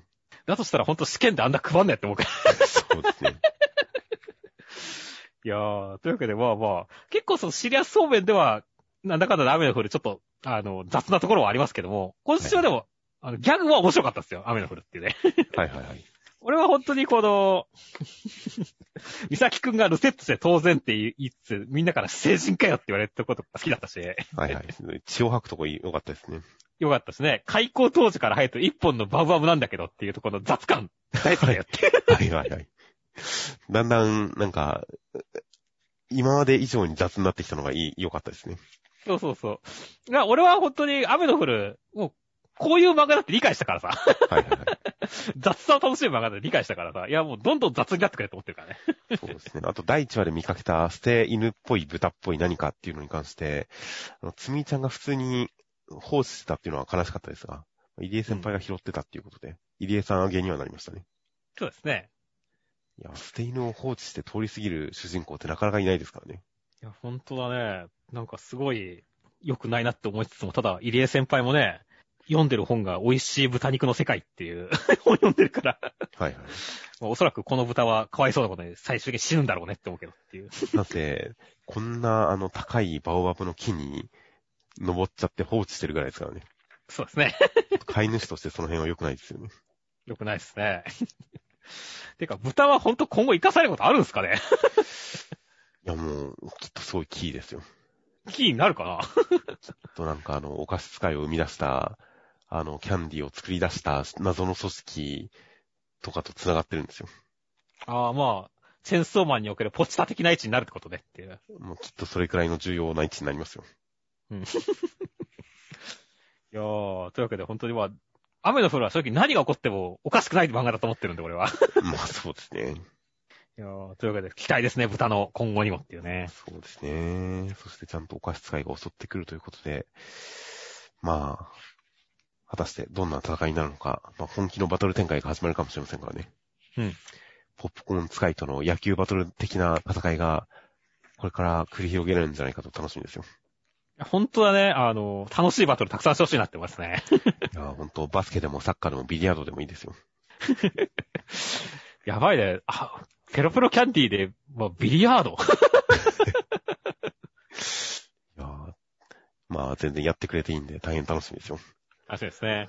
では続きまして、えー、ジャンプショートフェス、ジャンプショートフロンティア作品、ボーンコレクションのキララザカ先生最新作、勇者を倒したくば、時を超えろショート読み切り15ページ、バックトゥーアタック勇者という作品で、えー、まあ、キララザカ淳先生による作品で、内容としましては、魔王が勇者に襲われて大変なんで、過去に遡って勇者を殺そうとした結果、実は勇者を救って全力を与えていた強くなった原因は魔王だったでした。そして勇者と仲良くなって現代で再会を果たしますという展開でした。いや、ほんと、キララ坂先生、やっぱ謎の勢いがあって面白いねっていういや、。本当にいつものキララ坂先生でよかったですね。よかったですね。ただの木の棒で無双してくるところとかもよかったし、はい。過去にやるのは3時間だけでそれ以上滞在すると爆散しますからとかっていう。ええっていうのをこう、すんなり流していくところとかすごいよねっていう。そうですね。謎の勢いがありますし、3時間で仲良くなりすぎだろうっていうこと感じですね。そうだね。だから本当に、なんだろう、あの、力技なんだよね。そうですね。俺だからさ、この、オチがさ、この、本当に炭はボーンって言って205以上で爆散するんでしたみたいな展開はいはい。結構その、いや、こんな、ストーリー的に実はこんなことがあったって言っても、お前らもともと3年間も戦っとるんやろっていうね。その時の遺恨なんはどうするんだよって思ったらさ、はいはい。爆発落ちでこうなんだろう、蹴りつけるってところはさ、すごい力技だけど、ちょっと納得できる感じですごい良かったんだよねっていう。まあ、魔王軍が一方的に迎え撃ってたのを致命傷にならないように撃退してただけですからね。いや、だって自分から攻撃してってるんですから、魔物は。まあね。それは怪我してもしょうがないですよ、多少は。まあ、しょうがないですね。でもちゃんとね、ユーザー側にもこう、ちゃんと制裁を与えるってね、お前謝りたかったら最初からもっと話して、ちゃんとコミュニケーション取ってくれよって思うところも、ここでなんか生産した感じが俺はあったんでね。まあまあ、なるほど。まあ、勇者はでもちゃんと魔王城を礼儀正しく訪ねて、あの、お礼を言いに来てるだけですからね。まあね。それが一方的に襲われてるだけですからね。うん。あんま悪いとこないですよ。そうだね。まあ、とにかく本当にね、最後笑っ笑っちゃうっていうところに対してね、本当にいい感じで道筋が立ったんでね。はいはいはい。いやー、力技やでっていう。いや、本当に、最後にドッジボールをしなかったことだけは心残りですね。そうね、まあ、キラーザが先生はどっちもだからね。最終的に、この謎の召使いみたいな浮いてる球でドッジボールやってほしかったですね。ああ、もう1ページあったらやったと思いますね。わーわーわーっていう。という感じのキラーザカ先生は相変わらずキラーザカ先生だなという感じで、本当に次回作が楽しみになる読み切りでした。ですね。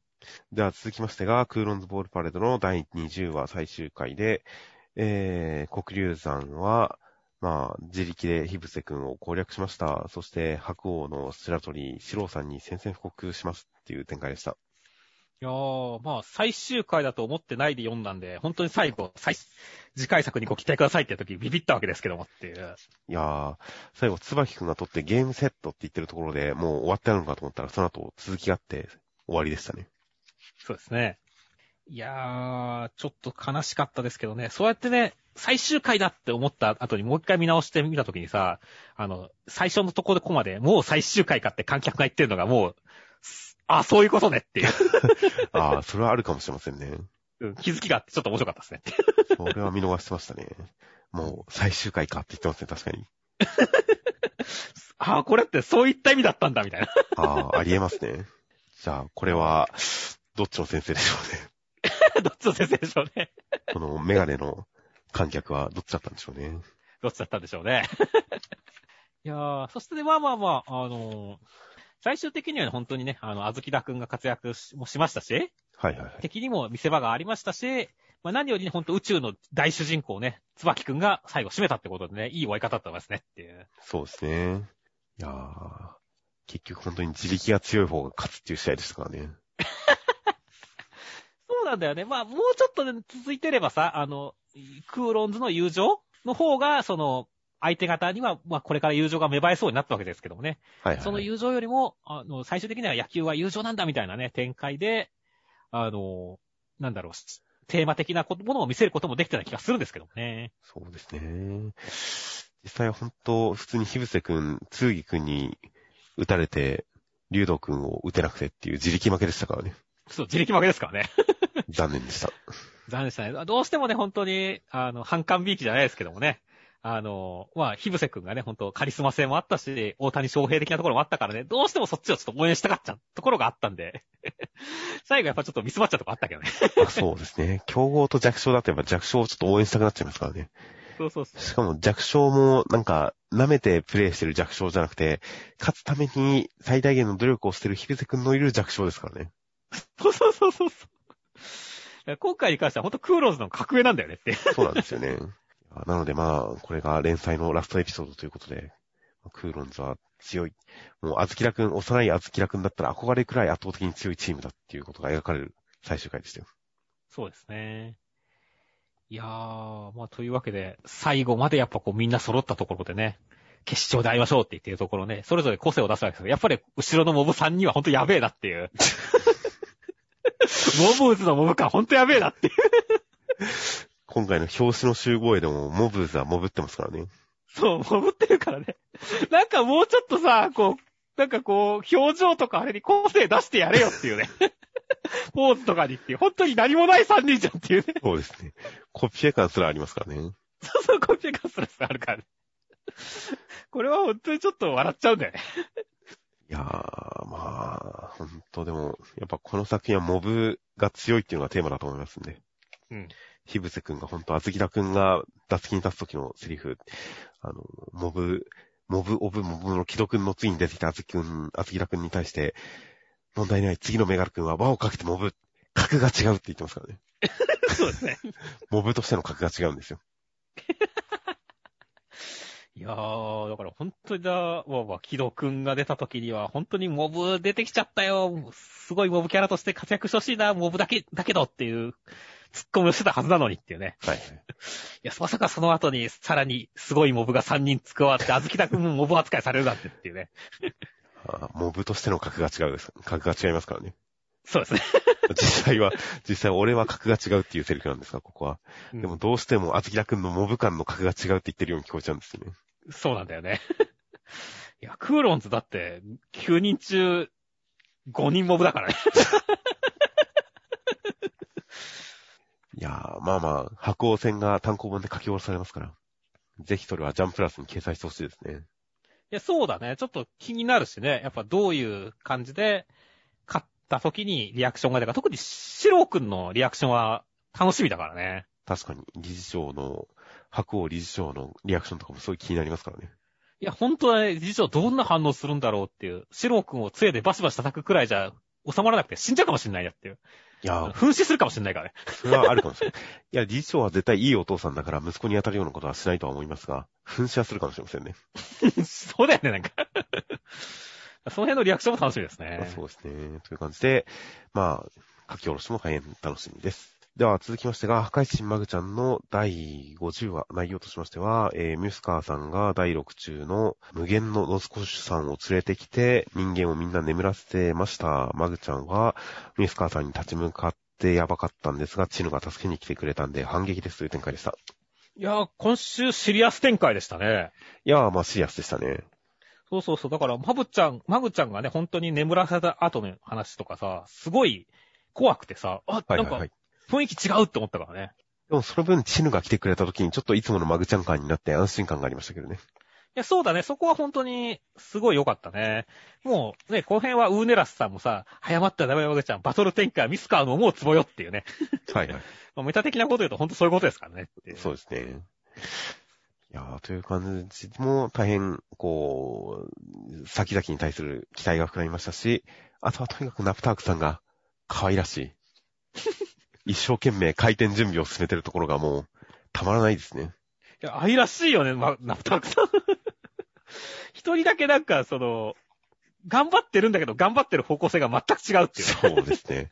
あとなんか子供がけなげにお店を開けようとしてるようなところっていうのがもう、すごい愛らしい、愛くるしいですよね。いいよね。ヤドカリたちと協力してのれんをかけようとしてるところとかさ、はいはい、はほんと、頑張れ、頑張れ、ナプタークさんって思うからね。い。そうですね。けなげで。けなげだけどずれてて。うんいやー、大変、ナプタークさんの戦いが楽しみですよ、これから。楽しみだね。まあ、客は来ねえんだけどさ、そうですね。客も寝てっからっていうね。あと本当にね、あの、レン君の寝言が気色悪いっていうのを、そうですね。冷静に突っ込んでるナプタークさんも面白かったですねっていう。そうですね。実際ちょっと気色悪いですからね。っ気色悪いですからね。ていう、ルールちゃんを監禁する夢を見てるみたいですからね。監禁ではないと思うけど。浜辺とかなんじゃないのっていう。いやー、という感じの、まあ、恥ずかしい寝言を聞かれたりもしていますが、まあ、このまま、ほんわかした展開になっていくのが楽しみですよ。らしいですね。では、えー、目次コメントとしまして、新年祭ネル武芸道業平賀美也先生、電子版は目次コメなかったので参加できるの嬉しいです。よろしくお願いします。ということでした。いや、そうですね。この似顔絵は、何ですか？トイレですか？便器に見えますね。うん。便器に羽が生えてるように見えますね。うん、便器に羽が生えてるんじゃないですかね。なんか、こう、表現しづらいですね。なんかどう便器というか便器の中にいるように見えますよね。まあまあまあ。ちょっと、いつか、でっかいバージョンを見たい、見たいですね。そうですね。実は違うのかもしれません。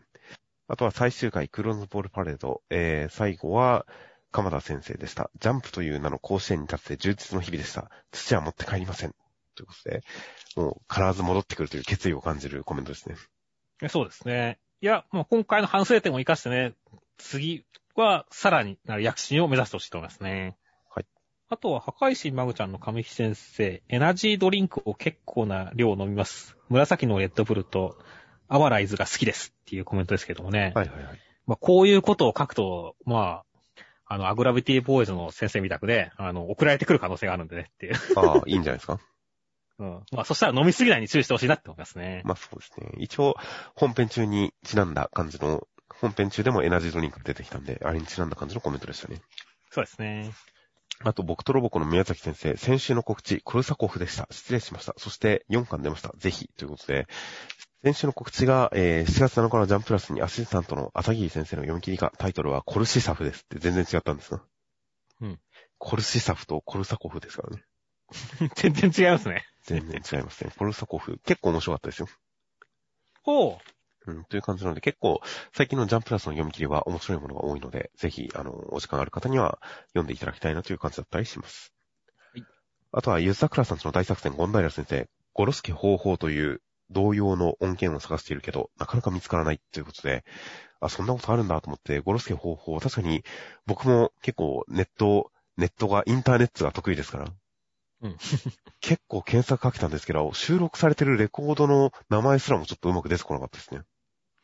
へえ、まあちなみに俺は、それがどんなものかすらあんまりイメージが湧いてないんで、ちょっとわかんないですね。一応なんか、バンドっぽいのが、普通のなんかロックバンドか、ポピュラーバンドかわかんないですが、普通のバンドっぽいのが演奏してるそれらしい曲っぽいのがネット、YouTube にあったりしましたが、本当に同様としての音源っていうのがあるのかどうなのか、そもそも曲情報、作詞、作詞作曲の方の情報とかも、検索して出てくるのが Yahoo 知恵袋の回答とかなんですよね。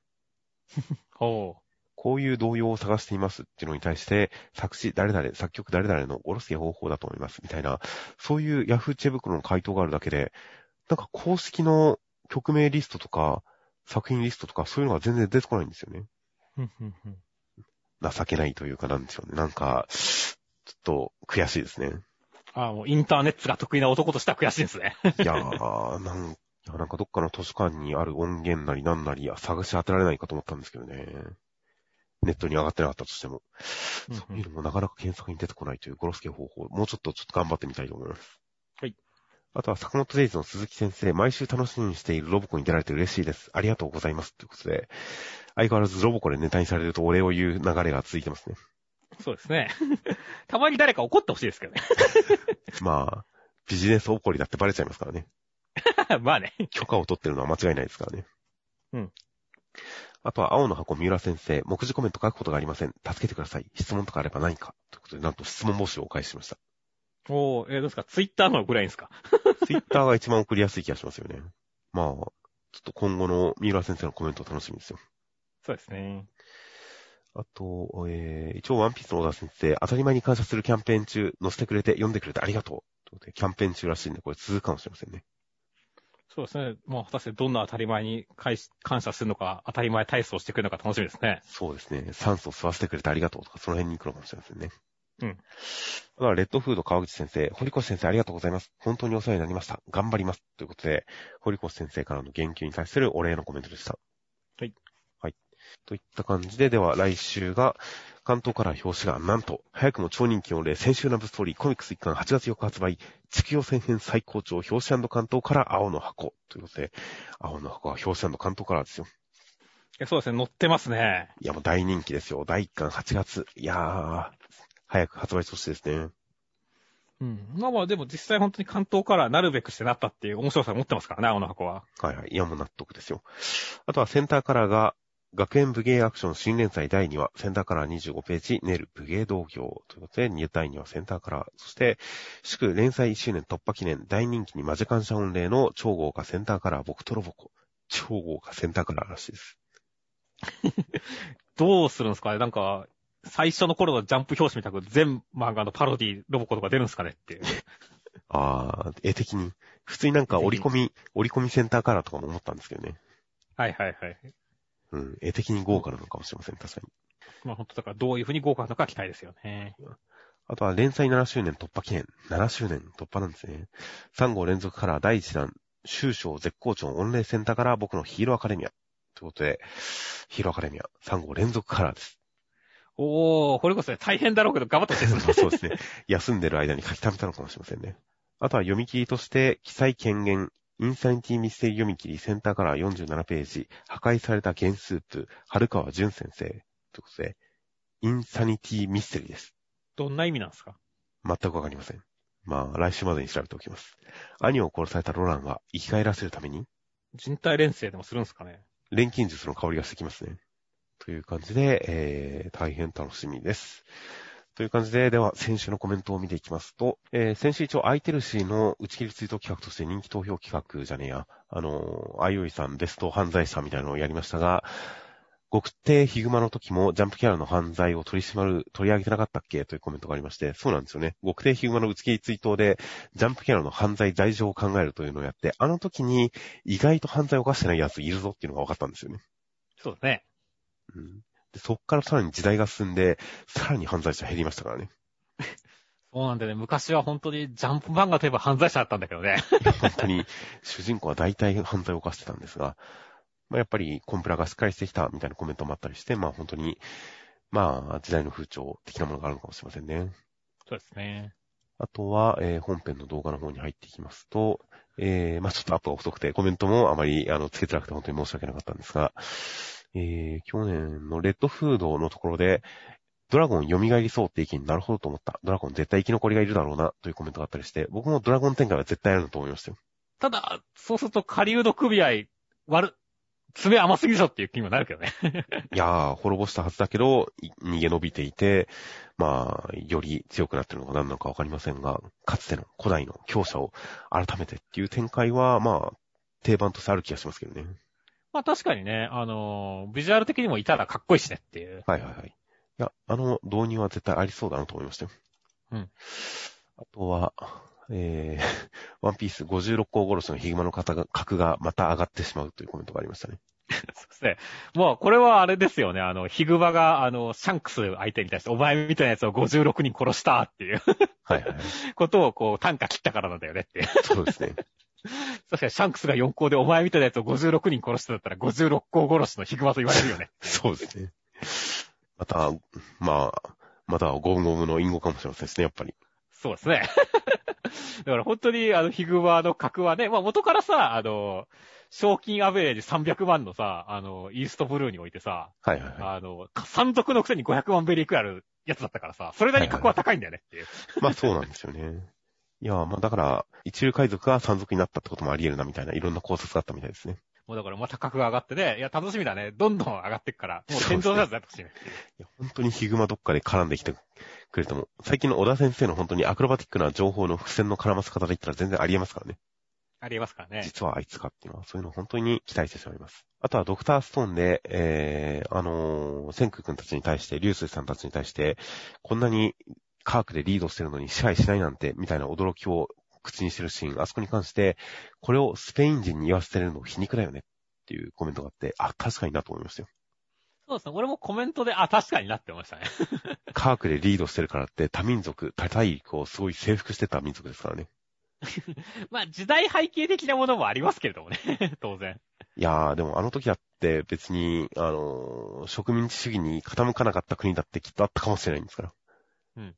やっぱり、同じ時代にあっても特に植民地主義の人たちだったっていう感じはしますけどね。ああ、まあ、逆にだからこそ概要に出てたっていうのはあるとは思いますけどもね。まあ、そうですね。確か確かにそれはそれで、俺は本当本編読んでる段階では気がつかない情報だったんでね。はいああ、なるほどって思いましたね。確かに。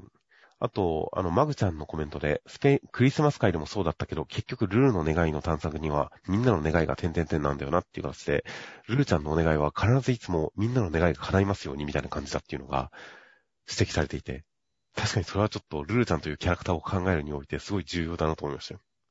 そうだね。まあ、もともとその、親がいない寂しさみたいなところがあって、周りに気を使うキャラっていうところもあったりするからね。はいはいはい。今いや、願いあのだから、ルルちゃんのその欲望展開っていうのは確かに今後、出てくる可能性はありますよね。ある種、マグちゃんがいることによって満たされているからっていうところもあるのかもしれませんから、いずれ本当にマグちゃんとの別れなりなんなり、大きな展開があった時に、ルルちゃんは本当に自分の気持ちと向き合わなければならないのかもしれませんね。そうですね。まあ、あとはアンデッド・アンラックに対して、まあ、情報が、情報が多い歓喜っていうコメントがあったりしますけど、まはいはいはい。あ確かに本当にね、アンデッド・アンラックはもう情報を読み解く漫画でもありますからね。本当はいはいはい。いっぱい来ると、俺たちも嬉しくなりますからね。いや、本当ですね。あとはこの着ぐるみを縫ってあげたり、リップがもはやあざといっていうコメントがあって。まあ、リップさんはもうなんか途中からすごいあざあざとくなってるからね。てか子供になった段階の時からもうすげえあざといなこいつって思ったからね。まあ、確かに子供になった時点であざと感はありましたが、最近はまたちょっと方向性が違いますけどね。まあ確かにね。最近はその、うん、善人ムーブというか、やっぱ内面的なあざとさが、あざとさじゃないですけどね。いい人なんですけどね、ただ。まあ確かにね。内面的な魅力が溢れてきてますよね。あとは、あの、最後の方で、あの、宮崎先生のね、あの、作風というかがちょっと変わったみたいな話をしてるところでね、その、作風の変化に対してね、このジャンプ新世紀漫画賞募集のページの解説の案内を、こう、すごいいっぱいたくさん載せてくれてる人がいて、そうですね。あの、すごいありがたかったですね。はいはい。実は、この収録直前に大体コメントを見てるんで、あのー今さっき読んだんでまだ見てないんですよ。はいはいはい。俺はもう、あの、コメント読んだ段階でついてて、あの、結構全部見たんですけどね。はいはいはい。あの、本当にちゃんとその、当時のその、昔宮崎先生がいたチンコちゃん？はいはいはいっ。ていうキャラクターと今のロボッコのその、まあ、キャラクターの違いも書いてるし、デザインが、の違い？はいはい。あの、こうこうこうこういうでこうなったってことも書いてますし、まあ、あとそのネタの出し方の違いとかについても書いたりしてて、結構ほんと興味深かったですね。